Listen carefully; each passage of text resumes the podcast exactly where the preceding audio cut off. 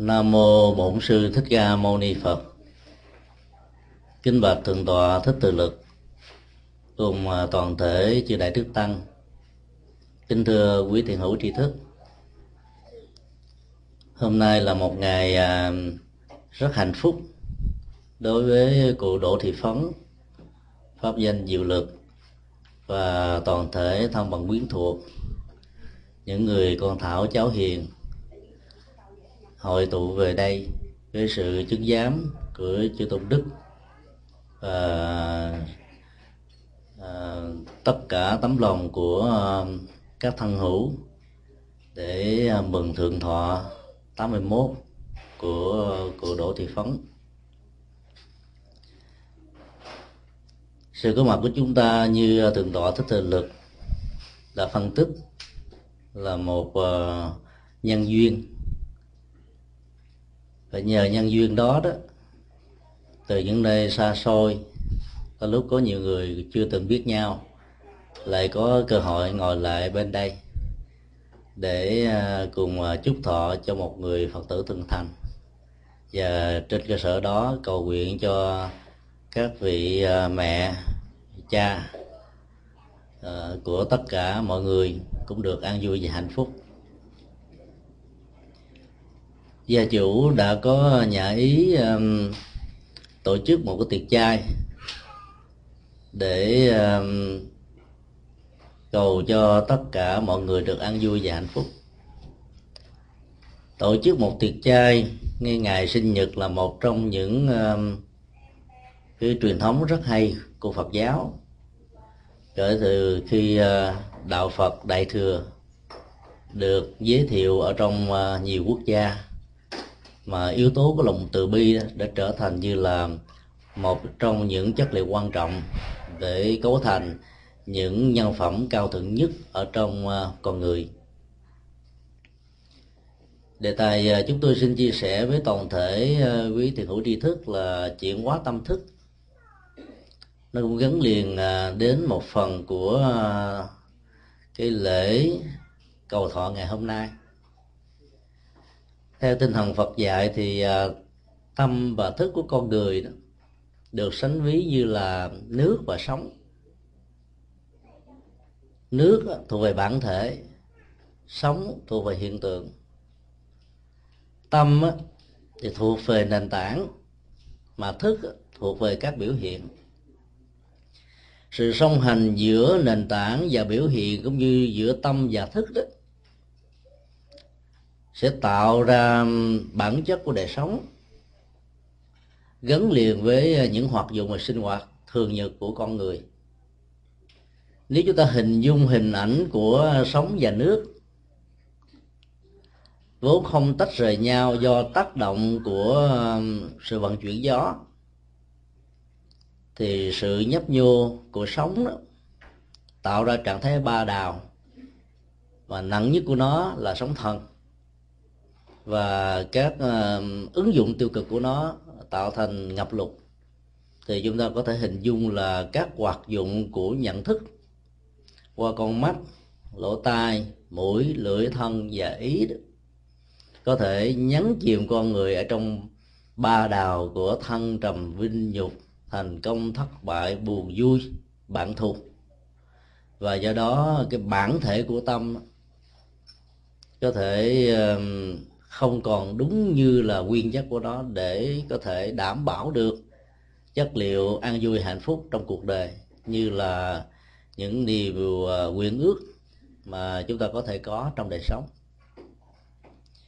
Do đó đề cập đến à, sự chuyển hóa tâm thức là đề cập đến cả một nghệ thuật huấn luyện tâm. Qua tiếng lại để cho các hoạt dụng của không nó không? còn diễn ra theo của thói quen. Mà vốn có thể biến con người trở thành như là kẻ nô lệ. Ở tại Việt Nam thông thường trong các lễ tiết ngay cả lễ sinh nhật người ta có thói quen là đãi mặn với rất nhiều loại rượu thịt khác nhau để chúc mừng. Cái thói quen như thế đó có thể làm cho các hạt giống về lòng từ bi, thương yêu tạm thời bị mất đi cái năng lực hoạt dụng và trong nhiều tình huống đó có thể bị chết đi. Trong cái ờ, ngày à, tổ chức sinh nhật hôm nay, chúng tôi thấy cái sự thay đổi thói quen từ một cái phong tục tập quán ở Việt Nam là chiêu đãi mặn trở thành một cái ờ, tập tục rất hay. Đó là cho tất cả các vị ờ, quan khách đều ờ, sử dụng thực phẩm chay.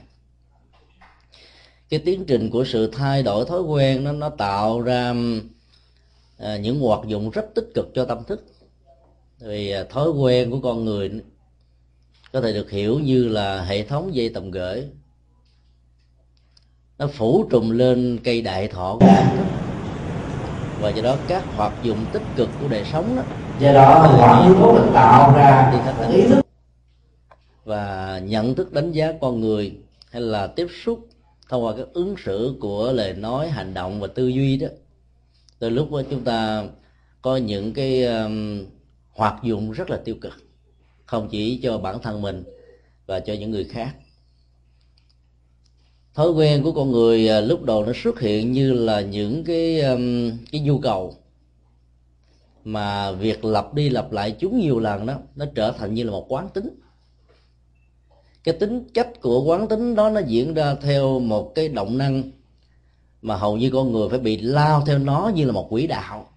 Mà sự cưỡng lại nó có thể tạo ra tiến trình của sự ức chế mà thuận theo nó đó thì nó dẫn đến cái tình trạng à, của à, sự ngã quỵ ở trên những à, cái lề lối mà việc thuận theo nó có thể làm cho con người không được an vui. Cho nên chuyển hóa tâm thức đầu tiên nó liên hệ đến nghệ thuật chuyển hóa thói quen. Thói quen dĩ nhiên là nó có hai dạng dạng tiêu cực và dạng tích cực. Các thói quen tiêu cực đó gieo trồng chúng thì rất dễ. Thậm chí bỏ lăn bỏ lóc đó, nó vẫn không chết.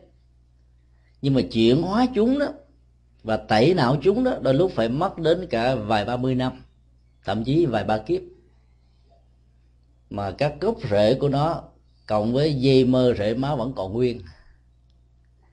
Do đó đối với các thói quen tiêu cực vì à, cái hoạt dụng của nó được tích tập không chỉ ở đời này mà nó còn nhiều đời, nhiều kiếp về trước nữa. Nó đòi hỏi đến cả một nghệ thuật. Theo dõi, quan sát, phân tích và thấy rõ được cái căn rễ của nó thì việc vượt qua nó đó mới có thể dẫn đến một tiến trình không bị những cái phản ứng phụ trong tiến trình chuyển hóa cảm xúc, dẫn đến sự ờ, chuyển hóa tâm thức của con người. Các thói quen tiêu cực nó thường có hai hoạt dụng thứ nhất là nó tạo sự lệ thuộc về phương diện um, cảm xúc và nhận thức. Và thứ hai đó, nó tạo sự lệ thuộc về phương diện um, thân thể. Chẳng hạn như là các thói quen hút thuốc lá, uống rượu, ăn trầu ờ, thậm chí những ờ, thói quen đơn giản hơn là ngủ sớm, ngủ muộn, là cách thức ngồi, cách thức ăn uống, văn hóa ẩm thực, y phục, vân vân đều cấu tạo thành thói quen và nó được nhân lên trở thành như là phong tục tập quán nền tảng văn hóa. Chúng ta nhìn thấy hình ảnh của ông thiện và ông khác. và trái trình của sự thành lập thói quen như thế đó nó làm cho con người có cảm giác rằng đây là một phần sự sống của mình. Thiếu nó đó mình cảm thấy nó mất đi rất nhiều ý nghĩa trong cuộc đời và lao theo nó thì mình trở thành như là kẻ bị sai sử suy khiến thôi. Và mất tính cách làm chủ nó. Do đó chuyển hóa những thói quen um, ở mức độ đơn giản ban đầu là làm thế nào để tách ly cái tiến trình bị lệ thuộc về phương diện um, tâm thức và lệ thuộc về phương diện thân thể. Sống ở trong những cái môi trường thuận lợi như thế giới phương tây, đầy đủ các tiện nghi vật chất đó thì con người có cảm giác rất là thoải mái và đánh đồng cái sự thoải mái đối với bản chất của hạnh phúc. Nhưng mỗi khi chúng ta có dịp đi uh, du ngoạn ở những nước thuộc về thế giới thứ ba bao gồm luôn cả Việt Nam các phương tiện tiện nghi này không có đủ đó thì lúc bấy giờ chúng ta mới cảm giác rằng là cái tính cách lệ thuộc về phương diện thân thể và cảm xúc nó chi phối và ảnh hưởng chúng ta biết chừng nào lúc đó chúng ta có thể suy nghĩ, phải mà, bây giờ tôi đang có mặt tại ngôi nhà với các phương tiện thì sướng biết mấy. Bởi vì mình đang ngồi trên một cái ghế, một chiếc xe, hoặc là cái giường thì nó nó không có được im ả như là mình đã từng có tại Hoa Kỳ. Cái tính cách lệ thuộc đó nó tạo ra một sợi dây trói buộc. Và con người sống với sự trói buộc như thế dần dà trở thành như là một cái gì đó rất là bình thường và tự nhiên. Đôi lúc mình không để ý đến cho đến lúc nào mình à, thiếu nó và bị nó cưỡng lại, buộc phải thỏa mãn để giải quyết chúng đó, thì lúc đó mình mới thấy rằng cái hoạt dụng nó như là một dây xích, mà lúc đầu mình chỉ tưởng chừng như là một cái mạng nhện thôi. Vì vậy, tính cách lệ thuộc của thói quen làm cho tâm thức của con người mất hết tính cách tự do của nó. Đó là chưa nói về những cái thói quen về à, môi trường rồi hoàn cảnh, thời tiết, khí hậu, vân vân. Nó đều tạo ra cái tính trói buộc và mỗi khi sự trói buộc có mặt, thì lúc đó tâm thức con người đã mất đi tính cách của ờ, thông dong tự tài nhẹ nhàng, vững chãi thảnh thơi. Và con người lúc đó không được định nghĩa như là một con người hạnh phúc. Bất kỳ một sự trói buộc nào bám ở trên ờ, bản thể của tâm đều có thể được. Quan niệm như là những cặn bã của dòng nước. Và do đó nhìn thấy có rất nhiều người có lòng lòng ở nhưng con người không thể xử lý để phục vụ cho sinh hoạt. Mà mức độ lớn nhất của nó như là một cái nguồn giải khát đưa vào trong cơ thể giải quyết cái cái cái nhu cầu của quá trình trao đổi chất vân vân. Từ đó nó tạo ra sự tươi nhuận và bản chất của đời sống. Nói một cách khác là khi con người sống quá nhiều với thói quen và không có khuynh hướng chuyển hóa nó đó, thì à, các hoạt dụng của nó sẽ tạo ra một sợi dây à, lệ thuộc và tâm thức của chúng ta bắt đầu nó rối bời như là một cái mạng nhện, chằng chịch với nhau. Cái này nó nương cái kia đang xây cái nọ và cuối cùng nó trói lấy chúng ta để à, khống chế chúng ta theo một cách thức mà thuận theo nó thì là càng bị nghiện. Mà nghịch theo nó thì diễn ra tiến trình được chế như vậy là thay đổi thói quen như thế nào để cho tâm thức được thảnh thơi? Tinh thần phật dạy là chúng ta thiết lập cái cái trạng thái um, buông xả trong đời sống để tạo ra một cái tiến trình ly tâm hóa đối với những thói quen được lặp đi lặp lại bởi giáo dục, bởi phong tục tập quán, bởi cá tánh, bởi môi trường, điều kiện hoàn cảnh hay là một sự cưỡng chế nhất định nào đó. Tính cách ly tâm hóa là một trong những nghệ thuật chúng ta đánh rơi cái ý thức, ra khỏi những cái cơ nghiện mà nó đang khống chế ở trên tâm thức và ở trên cơ thể của mình. Thì lúc đó đó việc tái lập đi lập lại của chúng đó, nó chỉ diễn ra như là một cái máy mà không để lại những vết hằn bám rễ sâu sắc ở trong vùng của tâm thức. Thì lúc đó đó thói quen nó được tách ly. Chúng ta có thể hình dung um, sự buông xả để giải chế cái cơ chế của thói quen nó giống như là hình ảnh của một cái nắm tay. Bình thường bàn tay khi chúng ta nắm là như thế này. Thì các hoạt dụng nắm lấy thậm chí là buông của bàn tay sẽ mất hết và bàn tay nắm mãi như thế này được xem như là bàn tay cùi. Thói quen tiêu cực đó, nó làm cho tâm chúng ta bị cùi chai sạn băng giá khô cứng. Và nó mất đi hết tất cả hoạt dụng của lòng từ bi của hỷ xã của đạo đức của dấn thân của tích cực của vô ngã của vị tha. Bởi vì bản chất của thói quen nó luôn luôn xoay vào trong cái trục xoay của cái tôi và nâng nó lên trở thành cái tầm quan trọng bậc nhất được gọi là lương tri lương hóa mạnh chúng đến lúc đó tạo ra một cái ảo giác hạnh phúc như là một phản có chủ nhiên và tự hào.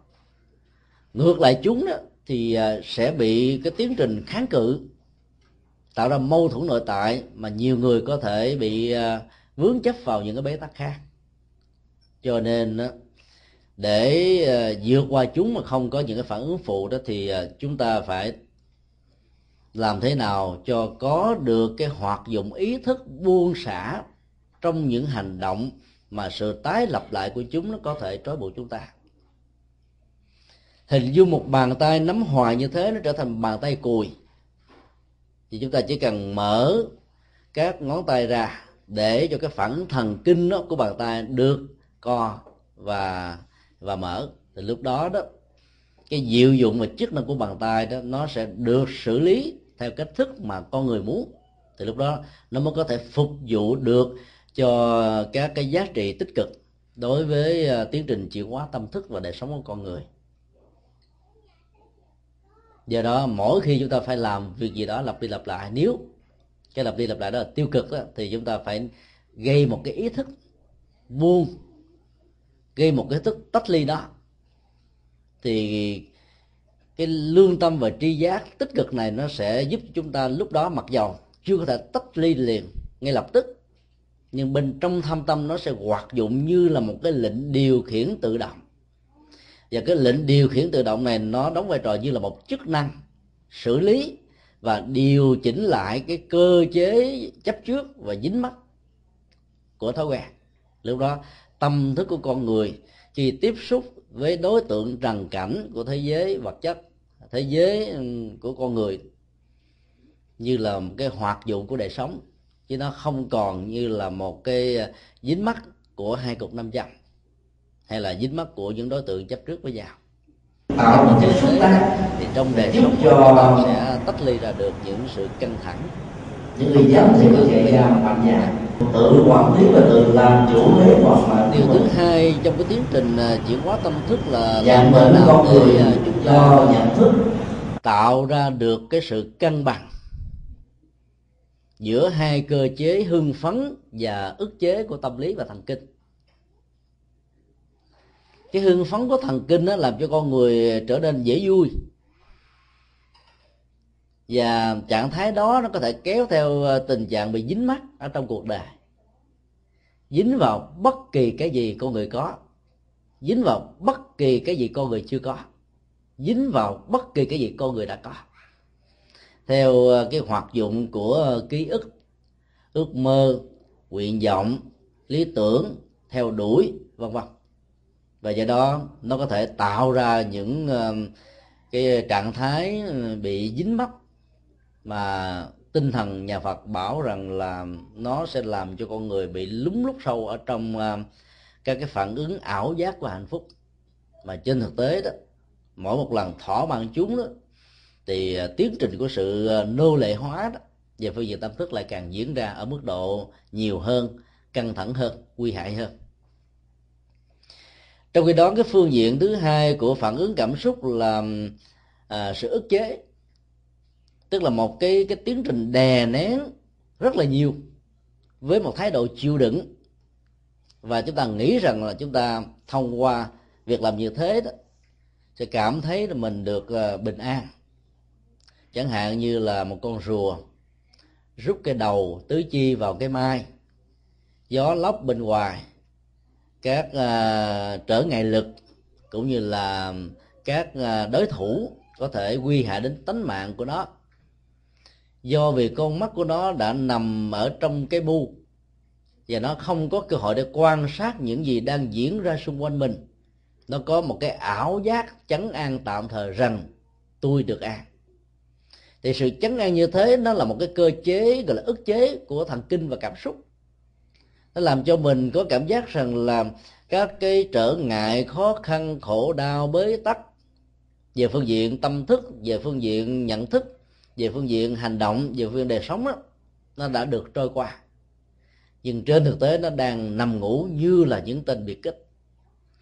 Và các tên biệt kích này có thể kích hoạt bất cứ lúc nào. Khi mà có một cơ hội thích hợp là chúng sẵn sàng sử dụng hết những điều kiện vốn có của nó để tấn công bản chất hạnh phúc của con người và làm cho con người rơi vào một trạng thái bị khủng hoảng sợ hãi hoàn toàn sự ức chế về phương diện cảm xúc đó, nó bắt đầu như là một sự đè nén. Và nó được hỗ trợ bởi phong tục tập quán những điều cấm kỵ và không cấm kỵ làm cho con người phải cắn răng chịu đựng ngậm bồ hòn làm ngọt trong rất nhiều tình huống khác nhau. Và do đó đó nó để lại cho một cái vết hằn ở trong tâm về một trạng thái hoàn toàn không thoải mái cái đó được gọi là khổ đau và là sự trói buộc tâm thức. Cho nên giải phóng cái cơ chế ức chế của ờ, tâm thức là làm thế nào để tháo mở những gò ép, những áp lực vì bản chất của áp lực đó. Trên nguyên tắc tâm lý vấn đề thì họ đó là chịu bớt của lòng. Bởi vì họ thiếu tiến kể nhiều quá có thể làm cho mọi người bị chai sạn. để tự quản lý họ. Giúp nỗi khổ niềm đau của mình và của người. và sự chai sạn đó nó, nó có thể đối với người nữ là trạng thái lãnh cảm. Đối với những người nam đó là trạng thái cốc cần bất cần đề. Và người đó có thể ứng xử như là trong cuộc đời này mình là người sống ngoài luật pháp sống ngoài tất cả các mối quan hệ con người. Và chuyện đến đâu thì hay tới đó. Dẫn đến cái tình trạng là bỏ mình trôi như là cái chiếc lục bình ở trên sông nước. Và dặn mặn hạnh phúc khổ đau đó, tùy theo đó mà được định đoạt. Do đó, sự ức chế về phương diện cảm xúc đó, nó là một tiến trình giãn nở của sự khó chịu. Bản chất và cái cường độ của sự giãn nở này nó sẽ trương sình, to dần, lớn dần giống như hình thù của một chiếc bong bóng. Và nếu cái sức chịu đựng của con người về phương diện cảm xúc là 60 cc mà sự giãn nở trương sình được đưa vào trong cái bong bóng này là 90 thì vấn đề còn lại đó là thời gian và sự nổ bung. Cho nên, bất kỳ một sự ức chế nào về phương diện cảm xúc đều tạo ra những khó khăn về nhận thức, về đời sống và rất nhiều tình huống đó chúng ta đã giải phóng nó một cách rất là sai lầm theo cơ chế dặn cá chém thớt. Thì bất cứ người nào đang có mặt xung quanh mình mình có thể đổ dồn lên người đó. Hoặc là mình đang buồn người bạn giận người ờ, người thân. Rồi những người đang làm việc trực tiếp với mình đó, mặc dầu không mắc mớ thần hợp tác vào để có thể tạo ra cái chất liệu nó cần có cái chỗ gì để làm mời gọi và tạo điều kiện là những cái sọt để trút đổ hết các rác rưởi của lòng sân của đau khổ của ức chế của buồn giận, buồn giận ở trên người đó. Và cuối cùng chúng ta biến người đó trở thành nạn nhân. Do đó tạo ra sự ức chế là biến mình trở thành nạn nhân. Và biến những người thân trở thành nạn nhân theo cái cơ chế của sự di chuyển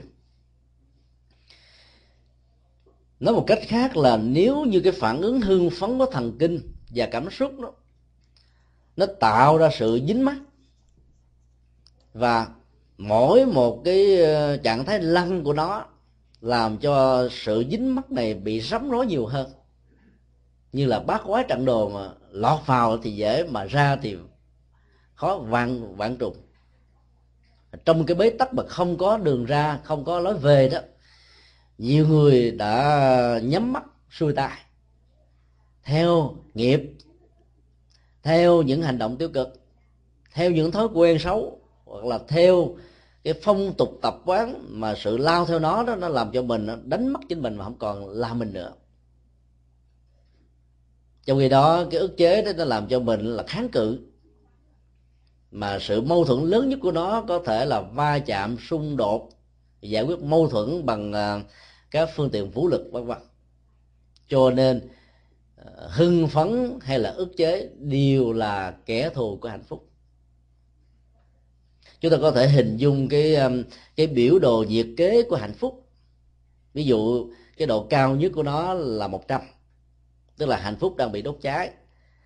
Và mức độ khoảng chừng 15 cho đến 22 độ được như là lý tưởng của hạnh phúc, làm cho mình có cảm giác rất là dễ chịu, thoải mái mà không cần mặc áo ấm hay là áo lạnh còn dưới đó lạnh quá đó, mình phải hỗ trợ bằng các phương tiện máy sưởi hay là các phương tiện y phục vân vân. Thì mới có thể kháng cự và tạo ra một tiến trình tương đối là ổn thỏa cho cái thân nhiệt của bản thân. Thì khi mà chúng ta thấy rằng là cái chu kỳ lên và xuống của dòng cảm xúc diễn ra như là một đường xin á, chúng ta có thể quan niệm cái đỉnh cao nhất của nó là sự hưng phấn và cái mức độ thấp nhất của nó là sự ức chế. Trong khi đó, cái nhu cầu thực tế mà chúng ta cần là cái khoảng giữa này, chứ không phải là cái đỉnh cao hay là cái đỉnh dưới. Vậy đó, nếu sống không tạo ra một tiến trình quân bình về phương diện cảm xúc đó, thì chúng ta luôn luôn sống trên hai thái cực. Và thái cực nào cũng mang lại nỗi khổ niềm đau và các phản ứng phụ của nỗi khổ niềm đau gây ra. Thiền quán ở trong đạo phật như là một nghệ thuật để giúp cho con người quân bình lại cái um, cái vận hành của cảm xúc. Theo một cách thức mà con người rất là bình an, nhẹ nhàng, thư thái, thoải mái, thảnh thơi. Không có bị bất kỳ một sự um, căng thẳng nào có thể tác động, chi phối. Và do đó, tâm thức của người đó nó được lắng trong như là mặt nước hào, hồ thu. Các hình ảnh ở xung quanh đó, trước mặt đó sẽ được tương phản một cách rất là chuẩn xác. Đến độ chúng ta xem nó như là một bức tranh. Huấn luyện tâm thức để cho đó được lắng yên không bị những cái dao động của sóng, của nước, của gió, của những điều kiện tác động xung quanh đó. Thì lúc bấy giờ tâm thức của con người đó, nó sẽ tạo ra cái trạng thái của kinh an. Và sau đó kéo theo trạng thái hỷ lạc kinh an không phải là ngồi yên một chỗ không có cử quậy. Vì bởi vì có những nếu tất cả các thần trong truyền thống như thế mà của đức phật. khủng hoảng bế tắc. Đức phật không phải là người lập pháp. Sợ sợ vậy đó thì trạng thái khinh năng hoàn toàn bị đánh mất. Dĩ nhiên là cái hỗ trợ ban đầu để có được cái khinh an là vẫn là một trạng thái an toàn. Thì chúng ta có khuynh hướng là mình ngồi mới chút xíu là mình à, cảm thấy nó hơi mỏi mệt là mình đứng dậy đi. Vì mình chưa có được an toàn. An toàn như thế thì bắt đầu tâm bắt đầu nó sẽ à, có mặt song hành với thân. Thân và tâm tồn tại cùng một chỗ thông qua các phương pháp thực tập của nhà Phật như là thiền quán, niệm Phật hay trì chú đó. Nó sẽ à, hỗ trợ cho chúng ta và nó tái tạo ra một cái trạng thái năng lượng tâm linh mà vốn dĩ con người có thể bị đánh mất ở trong à, quá trình lao theo cảm xúc theo hai chiều à, cực cao nhất của nó là hưng phấn và cực thấp nhất của nó là ức chế. Cho nên một hành giả dù theo bất kỳ một pháp môn nào trong nhà phật phải quán chiếu thật là rõ về cái sự vận hành của dòng cảm xúc và nhận thức. Xem coi mình có bị rơi vào một trong hai thái cực ức chế hay là hư phấn nếu mình đang bị sống theo như thế, thì chúng ta biết rằng là hạnh phúc của mình đang bị đánh mất. Vì vậy đó phải quay trở về để cho cái nhu cầu thăng bằng đó được diễn ra. Và nếu sống với nhu cầu như thế đó, thì trạng thái, cái tâm thức của con người sẽ được chuyển hóa theo một cách thế rất là nhẹ nhàng, thư thái. Mà kinh điển nhà Phật thường bảo rằng, giống như là một hòn đảo vững chãi trước ba đào sống dậy của biển khơi. Dầu có ảnh hưởng theo vào tiến trình quyết định chính sách ở trong cái cơ chế đó. của nó. Điều đó nói lên một ý, ý niệm rằng là trong cuộc đời đó chúng ta có thể có rất nhiều ba đào. Có thể do chính người thân ruột thực của mình do hiểu lầm tạo ra do ganh tị tạo ra do thù hằn tạo ra. Hoặc là do những người dân nước lã, do những người có cái ý thức hệ, có khuynh hướng tâm lý, có những cái cá tính khác biệt tạo ra một cách vô tình hay là cố ý. Nhưng bản chất dòng cảm xúc của mình đừng để cho nó chạy theo các cái khuấy động gió do người khác tác động đến mình. Mình sống được như vậy đó, thì được gọi là một người sống rất là bình an tại vì đã làm chủ một phần nào bản chất của dòng cảm xúc. Cho nên chuyển hóa tâm thức là làm thế nào cho dòng cảm xúc nó được diễn ra theo một cái đường không phải là đường xin nữa mà phải là một đường thẳng. Chỉ nhiên trong tình huống đó con người không phải trở thành như là à, cỏ cây hoa lá trời mới non nước vô tình vô thức. Tiếp xúc hết mọi thứ cảm nhận hết mọi vật dấn thân làm hết mọi điều mà tâm và thức của mình không bị vướng bận ở trong các tình huống diễn ra đối với mình. Thì làm chủ như vậy đó là người được gọi là cái người thật sự hạnh phúc. Do đó um, thực tập mỗi ngày chừng 15 phút thiền quán hay là mượn danh hiệu của Đức Phật, không phải để ờ, nguyện cầu ngài ban phúc giáng quả hoặc là mong mỏi cho um, mua mai bán đất gia tài sự nghiệp hưng thịnh, thì cái việc niệm phật như thế nó có thể thiết lập ra trạng thái nhất tâm bất loạn và nó hoàn toàn cùng nội dung với chánh niệm tỉnh thức được nêu ra như là trọng tâm của thiền quán. Có nhiều người đó, tay thì tầng chuỗi, miệng nam mô, mà cái đầu á, lại nam mô gì đà lạt. Tại vì ta nam mô gì đà phật tức là cái sự vận hành của tâm nó đi du lịch đây đó và cuối cùng là nó đánh mất cái sự đồng hành với thân. Cho nên sự hiện hữu của thân ở trong một địa điểm mà tâm đang nằm ở chỗ khác thì cái năng lượng tâm thức bị đốt cháy ở trong tình huống này rất là nhiều. Và ý nghĩa xã hội của sự hiện hữu đó là hoàn toàn mất hết. Ngày hôm nay chúng ta tổ chức cái lễ à, chúc thọ cho cụ đỗ thị phấn chúng ta cảm thấy à, xúc động hoàn toàn trước cái sự kiện à, ngũ long công chúa. Rất là hạnh phúc bốn người từ việt nam qua một người đang sống tại đây và các uh, uh, người cháu rất là hiếu kính. Sự xúc động đó được biểu đạt qua những giọt nước mắt.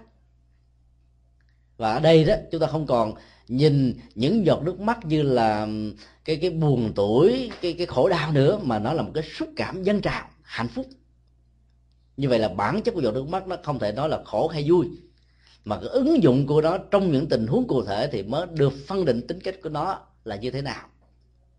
Điều mà chúng ta muốn nêu ra ở đây đó là thông qua cái xúc cảm dân trào lớn nhất của những người con qua cái lời tác bạch trần tình về cuộc đời của người mẹ hy sinh cho con cháu bao nhiêu năm tháng để cho con cháu thành nhân và đóng góp xã hội như ngày hôm nay cái xúc cảm đó cho chúng ta thấy rằng là cái tâm thức của người đó đang có mặt đồng hành với cái thân.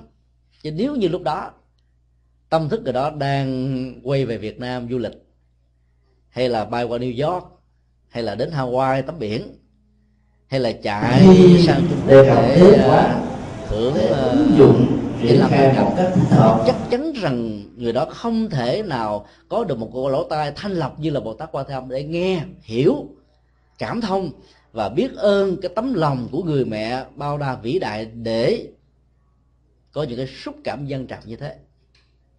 Như vậy, theo đạo Phật, khi mà chúng ta huấn luyện tâm thức cho thân và tâm cùng song hành trên nền tảng của chánh niệm và tỉnh thức, thì lúc đó sự hiện hữu của người đó là một báo Phật chúng ta là có mặt với người thân, chúng ta cúng dường trọn vẹn sự có mặt đó bằng cách là tâm chúng ta đang hướng về người đó. Với tất cả những cái cử chỉ, chiều mến, thương kính, quý trọng, vân vân. Và cái người tiếp nhận cái này chỉ cần dùng trực quan của mình. Thậm chí nếu người đó không có con mắt, cái trực quan sinh động nó tỏ ra từ cái cơ chế trường sinh học trong cơ thể của từng người, làm cho sự ứng xử đối phó của những người đang thể hiện được tiếp nhận một cách trọn vẹn và chính xác. Và lúc đó đó, cái sự rung động và hạnh phúc nó sẽ bắt đầu thể hiện qua ánh mắt, nụ cười rạng rỡ thái độ cử chỉ thoải mái và tình trạng nhẹ nhàng thư thái không bị căng thẳng nào chi phối cả. Cho nên có mặt tồn tại giữa thân và tâm cùng một chỗ đó, nó là bản chất của chánh niệm khi chúng ta trở về lại gia đình sau những cái giờ phút làm việc căng thẳng ở công sở đó, nếu như người đó có khuynh hướng là có trách nhiệm quá cao đó, cho nên cái nỗi lo nó kéo theo. Và do đó sự có mặt trong gia đình nó hoàn toàn không phải cho người chồng, cho người vợ, cho con cái nữa, mà là cho công việc. Và mang cái nỗi lo của công sở về trong nhà thì thay vì hạnh phúc với gia đình, thì cái đó toàn là nhân mặt, căng thẳng, mỏi mệt. Cái phản ứng ờ, cảm xúc ờ, diễn ra một cách tất yếu của những người còn lại là cũng mỏi mệt theo. Không khí trong gia đình cứ theo như thế mà nó trở thành như là carbonic, khí oxy hoàn toàn không có nữa. Và chúng ta chết dần chết mòn về tình người, chết dần chết mòn về sự sống chích dần chích mòn về về hạnh phúc. Và đó là một cái bất hạnh rất là lớn. Cho nên khi có mặt với một người nào bằng cả tấm lòng trái tim với uh, cái nhận thức sáng suốt đó là chúng ta đang ban tặng hạnh phúc cho người đó và cho chính mình. Hình ảnh của đức phật ờ, thiên thủ thiên nhãn trong ờ, triết học đại thừa đó có thể có rất nhiều ý nghĩa khác nhau, nhưng một trong những ý nghĩa đó là nó tồn tại giữa thân và tâm. Tâm ở đây đó được hình hình dung hóa bằng một con mắt của tuệ giác, và thân ở đây là mỗi một bàn tay của hành động. Chúng ta bảo rằng chúng ta thương một người nào đó đó, nó chỉ có ý nghĩa khi mà cái lời nói của tình thương đó được biểu đạt bằng hành động chăm sóc, lo lắng có ý nghĩa để giúp cho cậu đó được hạnh phúc và vui. Chứ bảo rằng là mẹ thương thương con lắm nhưng mà mẹ về mẹ không hề lo lắng gì cho con mà mà, mà mẹ lo điếm tiền không? Sao thương nổi? Hồi nãy ờ, anh mc của chúng ta nói một câu tiếu tiếu vui vui với ngũ long công chúa vì ờ, có một cô đại diện nói rằng là mẹ ơi cụ ít lòng nhiều xin mẹ nhận chúng con. Và anh đã hòa lại rằng là không cụ ít lòng ít sao cụ ít lòng nhiều được? anh nói vui thôi. Ý muốn nói rằng là cái tấm lòng nó luôn luôn nó phải lớn hơn cái hiện vật. Và ít nhất nó phải bằng với cái hiện vật mà người đó có. Nghĩa là thân và tâm nó cũng phải hòa về với nhau thì hạnh phúc mới có thể như là một món quà tặng cho người mình được, gọi là, thương kính nhất, quý trọng nhất ở trong cuộc đời. Do đó khi sinh hoạt gia đình chúng ta cần phải thực tập khóa công việc lại ở công sở. Đừng mang nó về nhà vào trong công sở đó thì đừng có nhiệt tình mà lo lắng việc gia đình vợ chồng con cái. Vì vì mang theo như vậy là tâm thức chúng ta luôn luôn bị dao động và sống trong trạng thái căng thẳng. Vi phạm luật pháp. Hoặc là hưng phấn hoặc là bị ức chế đang ngồi trong công sở mà tất cả nó có một cái hệ luật pháp về giao thông và tất cả mọi người cần phải tôn trọng để bảo vệ quyền lợi và sự an toàn tất cả cho toàn thể này sao mà lạnh như là chùa bà đanh tới gặp mình không muốn không, không muốn gặp nữa. Và có nhiều người không, không lạnh mà nóng. Nhìn giống như trương phi. Về ngủ cái là đôi lúc bị ác mộng. Do đó khóa công việc ngay nó xuất phát. Khi mà công việc đó đó nó không còn cần đến sự tồn tại của thân và tâm cuộc lúc nữa thì chúng ta phải giải phóng nó buông xả nó. Giờ nào việc đó nơi nào công việc đó nó có thể tạo ra tiến trình của chánh niệm và tỉnh thức. Chúng ta rất may mắn đang sống trong cái nền văn hóa của um, của phương tây đặc biệt là tại hoa kỳ công ăn việc làm á ở nơi công sở. Buôn bán á ở nơi chợ búa. Sinh sống á, là ở gia đình. Công nghiệp công nghệ thì nằm ở một khu vực khác. Mỗi thứ nó có một lĩnh vực mỗi lĩnh vực nó là một chức năng. Và do đó khi chúng ta có mặt ở công sở thì, thì công việc gia đình chúng ta ít khi có điều kiện để mang theo. Và ngược lại về gia đình đó, chúng ta đã tách ly với công việc công sở do đó dễ dàng thiết lập chánh niệm tỉnh thức hơn là những người đang sống ở trong những ờ, quốc gia thuộc thế giới thứ ba. Cái nhà cũng là cái nơi buôn bán cũng là nơi sản xuất cũng là nơi sinh hoạt cũng là nơi khổ đau cũng là nơi hạnh phúc. Tất cả là thiên hà dạng vật nó nằm ở trên. Những tình huống tình như vậy nếu tâm của con sự bảo hộ đè nặng đè riết rồi nó lớn vì đó chúng ta phải làm thế nào đó để cái ý thức thì đó là một nỗi khổ niềm đau. Do đó giải phóng cái sự ức chế này là trên căn bản chúng ta giải quyết được những bế tắc. Mà phương pháp thiền của phật giáo nó giúp cho mình với những hỗ trợ rất tích cực. Những người đàn ông xin lỗi các đấng mày râu ở đây có bình đẳng về giới tính theo cái định nghĩa của phương tây. Nhưng ở những nơi khác đó, có thể chưa có được điều đó.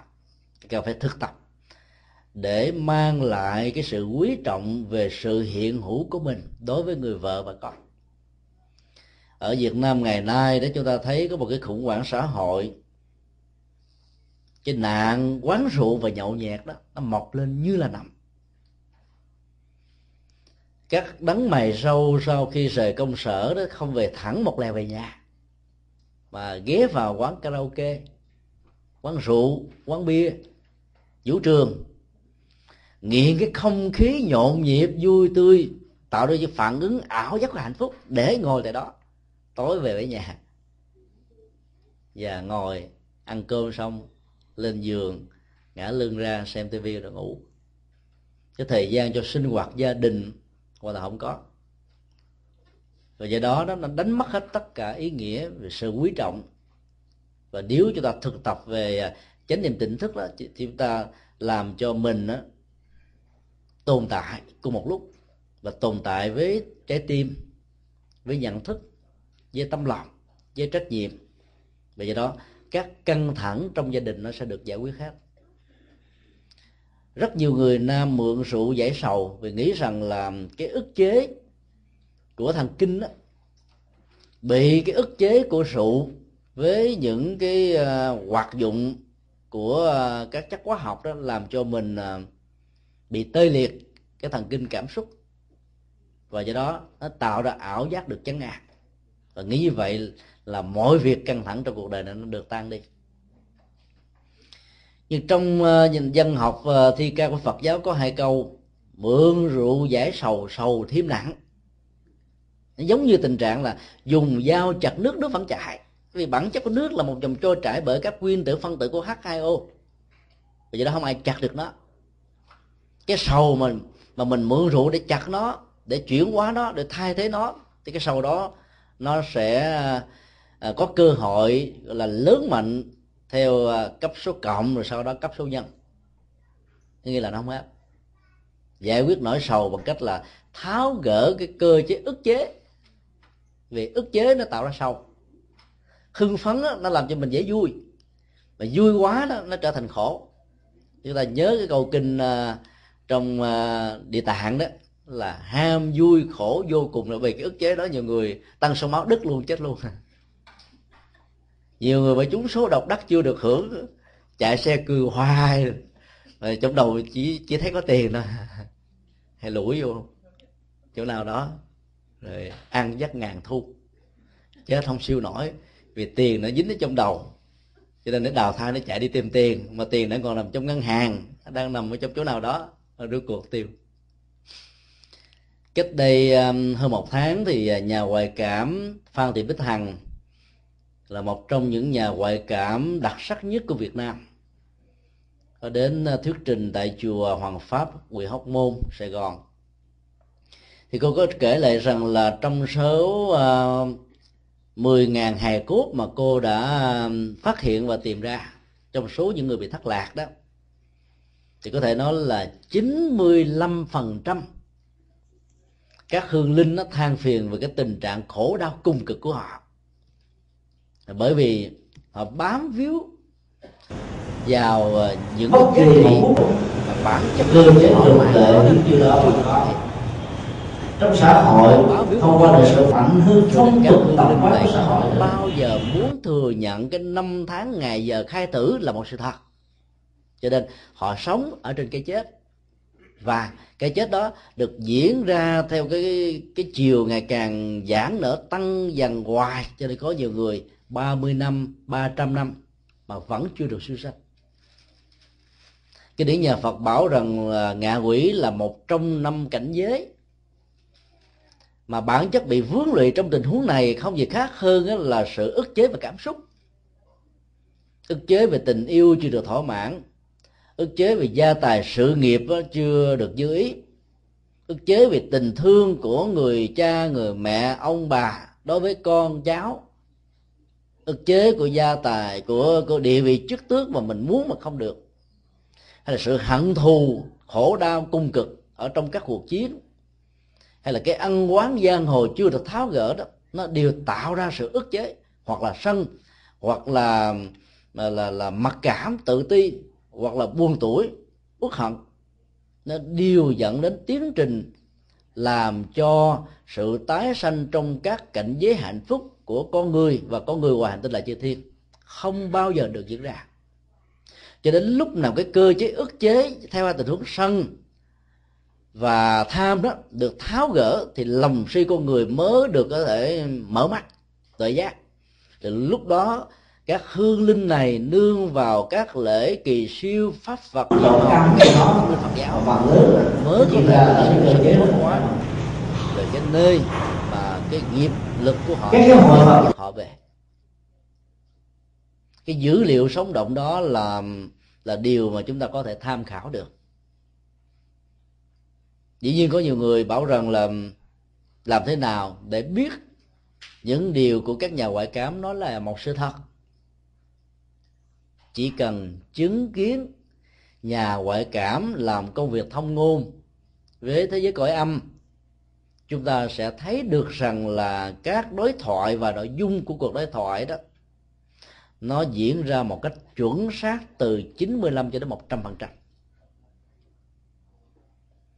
Một điều mà chúng ta cần phải lưu tâm là trong số hơn 4.000 các uh, chiến sĩ theo à, chủ nghĩa à, xã hội không tin có đề sau đó được nhà ngoại cảm phan thị bắc hằng phát hiện và tạo ra điều kiện tái hợp giữa người mất và kẻ, kẻ, kẻ người sống đó, đang khổ đau cục cực và đang cần đến pháp phật nhiệm màu khi mà hương linh không tin rằng có một đề sau trong lúc mà mình đang còn sống đó cái chết diễn ra trên chiến trường trong tai nạn giao thông do thiên tai, vân vân. Thì những hương linh đó nghĩ rằng đây là dấu chấm cuối cùng của tiến trình của sự sống. Và do đó, cái tâm thức của họ sẽ ngưng trụ, ngưng động lại ngay cái thời điểm của cái chết và ngay cái địa điểm của cái chết. Và họ xem đó là thế giới vĩnh hằng của họ. Cho đến lúc nào các nhà tâm linh Phật giáo giải mã và tặng cho các hương linh này một cái chìa phá vạn năng của sự buông xả cái cơ chế chấp trước và hưng phấn của thần kinh trong tình huống này, hưng phấn là bám víu vào cõi âm. Và ức chế đó là nghĩ rằng nó không có gì sau cái đó nữa. Thì lúc đó hương linh mới có thể thoát ra khỏi cái ngục tù của sự dính mắc ở trong thế giới. Mà vốn nhận thức sáng suốt về vô thường, vô ngã của nhà Phật có thể giúp họ thoát ra một cách rất là dễ dàng. Nhưng nếu không có được sự hỗ trợ đó trải qua rất nhiều năm tháng thời gian mà họ vẫn đang còn chịu đựng rất nhiều khổ đau. Điều rất là lạ ở chỗ đó là trong số trên 100 nhà ngoại cảm đó, đều xuất thân từ các đảng viên cao cấp hoặc là con cháu của đảng viên, mà không phải là những người phật tử. Nó như là một thông điệp cho những người theo chủ nghĩa Mác Lênin không tin có đề sau phải thức tỉnh và suy nghĩ lại cái quan niệm về niềm tin của mình.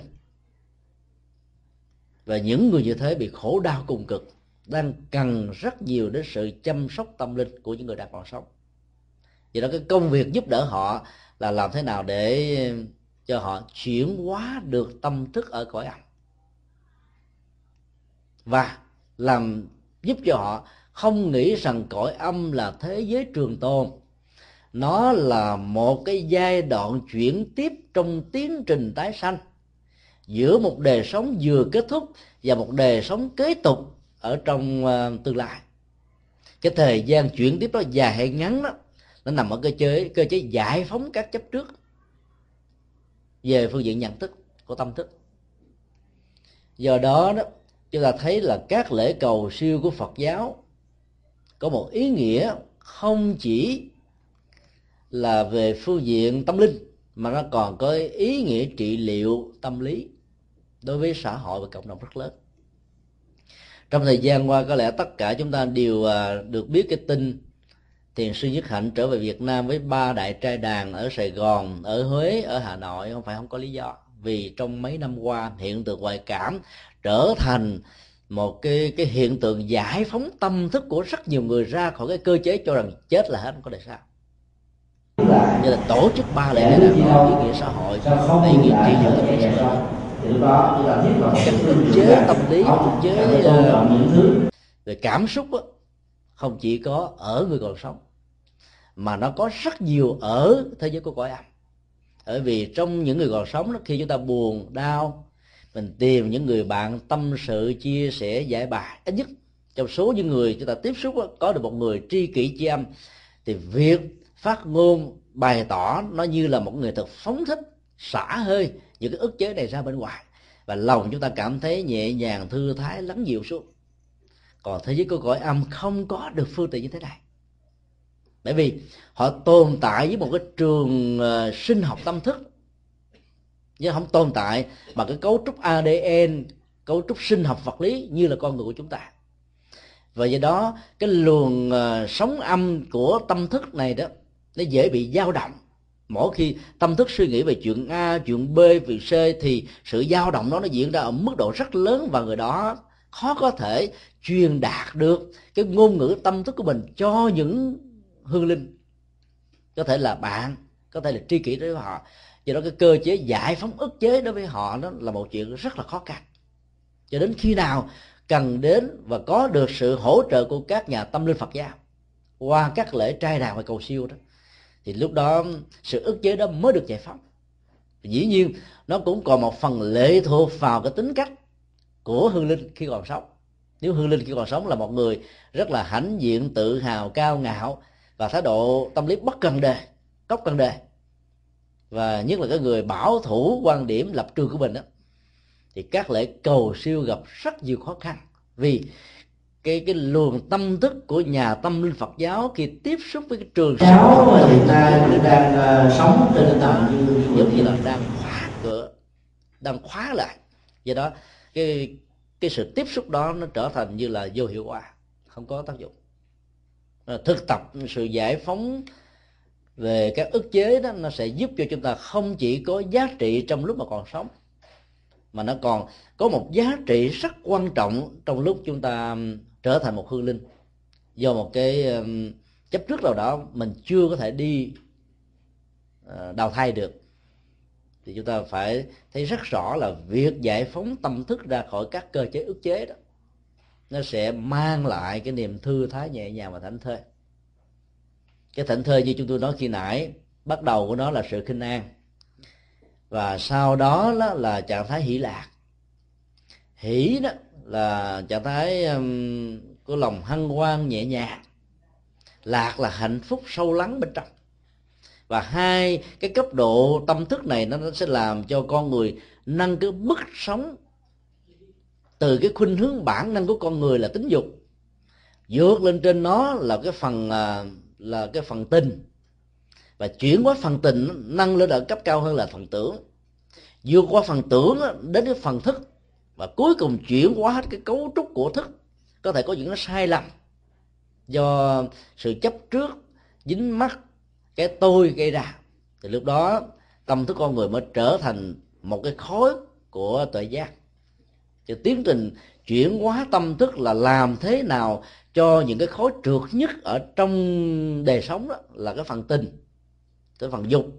Nó trở thành cái phần à, thức và phần trí những người mà sống um, quá nhiều về cái phần uh, dục đó thì cái hậu quả nặng nhất của đó có thể trở thành là người bị suy thoái về đạo đức. Tiến trình đá xanh có thể rơi vào cảnh giới của các loài um, uh, bàn xanh tức là cái cấu trúc xương sống và cái đầu nó nằm ngang. Chúng ta là nằm thẳng đứng. Cho nên là cái hoạt dụng của não nó được phát huy một cách trọn vẹn một trăm phần trăm. Giống như là loài khỉ phượng nó hơi cồng khợp lưng phát phát triển được khoảng 70 phần trăm. Còn là bàn xanh cái cấu trúc xương sườn nằm ngang như thế này đó, thì phát triển chừng ba chục phần trăm cho đến 60 phần trăm là nhiều. Và do đó, cái hệ lụy trong à, bản năng của tính dục như là một cái cái hội tụ của của tái sanh hay là cái à, cái tư trường của sanh tử đó, nó diễn ra như là một thách đố, như là một nỗi ám ảnh, như là một nỗi khổ và niềm đau. Còn vượt lên trên cái phần dục phần tình, phần tưởng, phần thức đó, thì hành giả sẽ có được một cái tâm của tuệ giác. Và đây là toàn bộ, gọi là, cái cái mục đích và giá trị an vui hạnh phúc à, ở trong một kiếp người. Là người tại gia chúng ta vẫn có thể đạt được cái cấp độ của tự giác này khi đang đang sống, đang sinh hoạt. Ngày hôm nay à, thời gian tôi đó là ngắn ngủi nhân à, ngày lễ thượng thọ 81 của cụ à, Đỗ Thị Phấn. Pháp danh là Diệu Lực. Tất cả các con thảo cháu hiền đã bày tỏ tấm lòng biết ơn, đền ơn như là cái nghĩa cử cao thượng của con người. Và tất cả các vị pháp hữu đã đến đây để à, chia vui, hòa vào cái cái hạnh phúc chung của gia đình cụ. Và chúng ta thấy đó như là một trong những cái cách thức chúng ta nâng cái tâm thức của mình ở một mức độ cao đó là cái cấu trúc giao tế xã hội. Con người thì có được cái đó, các loài động vật khác không có. Cho nên các sinh hoạt văn hóa, giáo dục của các sinh hoạt tâm linh đó, nó là một trong những hỗ trợ để cho tiến trình của chuyển hóa tâm thức nó được diễn ra. Và nếu như ờ, cứ mỗi tuần chủ nhật, chúng ta đến ờ, các ngôi chùa để để ờ, thực tập chuyển hóa, tham dự các khóa tu hoặc là chia sẻ các pháp thoại hay là làm các công tác từ thiện hay là thể hiện cái tấm lòng mà tri ơn, đền ơn. Và các cái cái hành động tích cực khác đó thì cái tâm thức của con người nó được nâng cao từ cấp độ con người trở lên. Và do đó cái tình trạng này được kéo dài lặp đi lặp lại một cách có ý thức đó nó sẽ dẫn đến tình trạng mà kinh a di đà gọi là bắt thói chuyển. Nghĩa là mình sẽ không còn gọi là bị xui xẻo bị rơi rớt lọt vào trong cảnh giới của ngạ quỷ và súc sanh. Thì cái nhu cầu của chịu quá cảm xúc là để tạo ra cái tình trạng à, thăng hoa về tâm thức để có được hạnh phúc với tư cách là một con người trọn vẹn. Và bản chất của nó đó nó sẽ mang lại cái kết quả như ý muốn. Kính chúc tất cả các vị à, pháp hữu và thiền hữu tri thức tại đây luôn luôn có được một cái cơ hội để à, chăm sóc và chuyển hóa tâm thức của mình với sự hỗ trợ của các pháp môn mà mình đang theo.